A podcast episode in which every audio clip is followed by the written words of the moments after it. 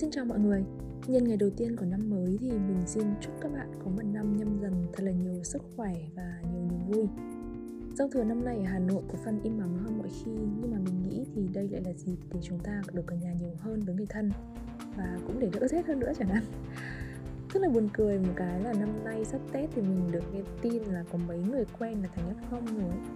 Vậy nên mình xin chúc các bạn đang nghe podcast có một mùa xuân mới luôn âm tính này luôn một vạch và được tung tăng cùng bạn bè đi chơi khắp nơi nhé. Cảm ơn bạn vì đã luôn ủng hộ với trời buôn chuyện. Và hãy nhớ theo dõi tập đầu tiên của năm mới được phát sóng vào sáng mùng 6 Tết này nhé.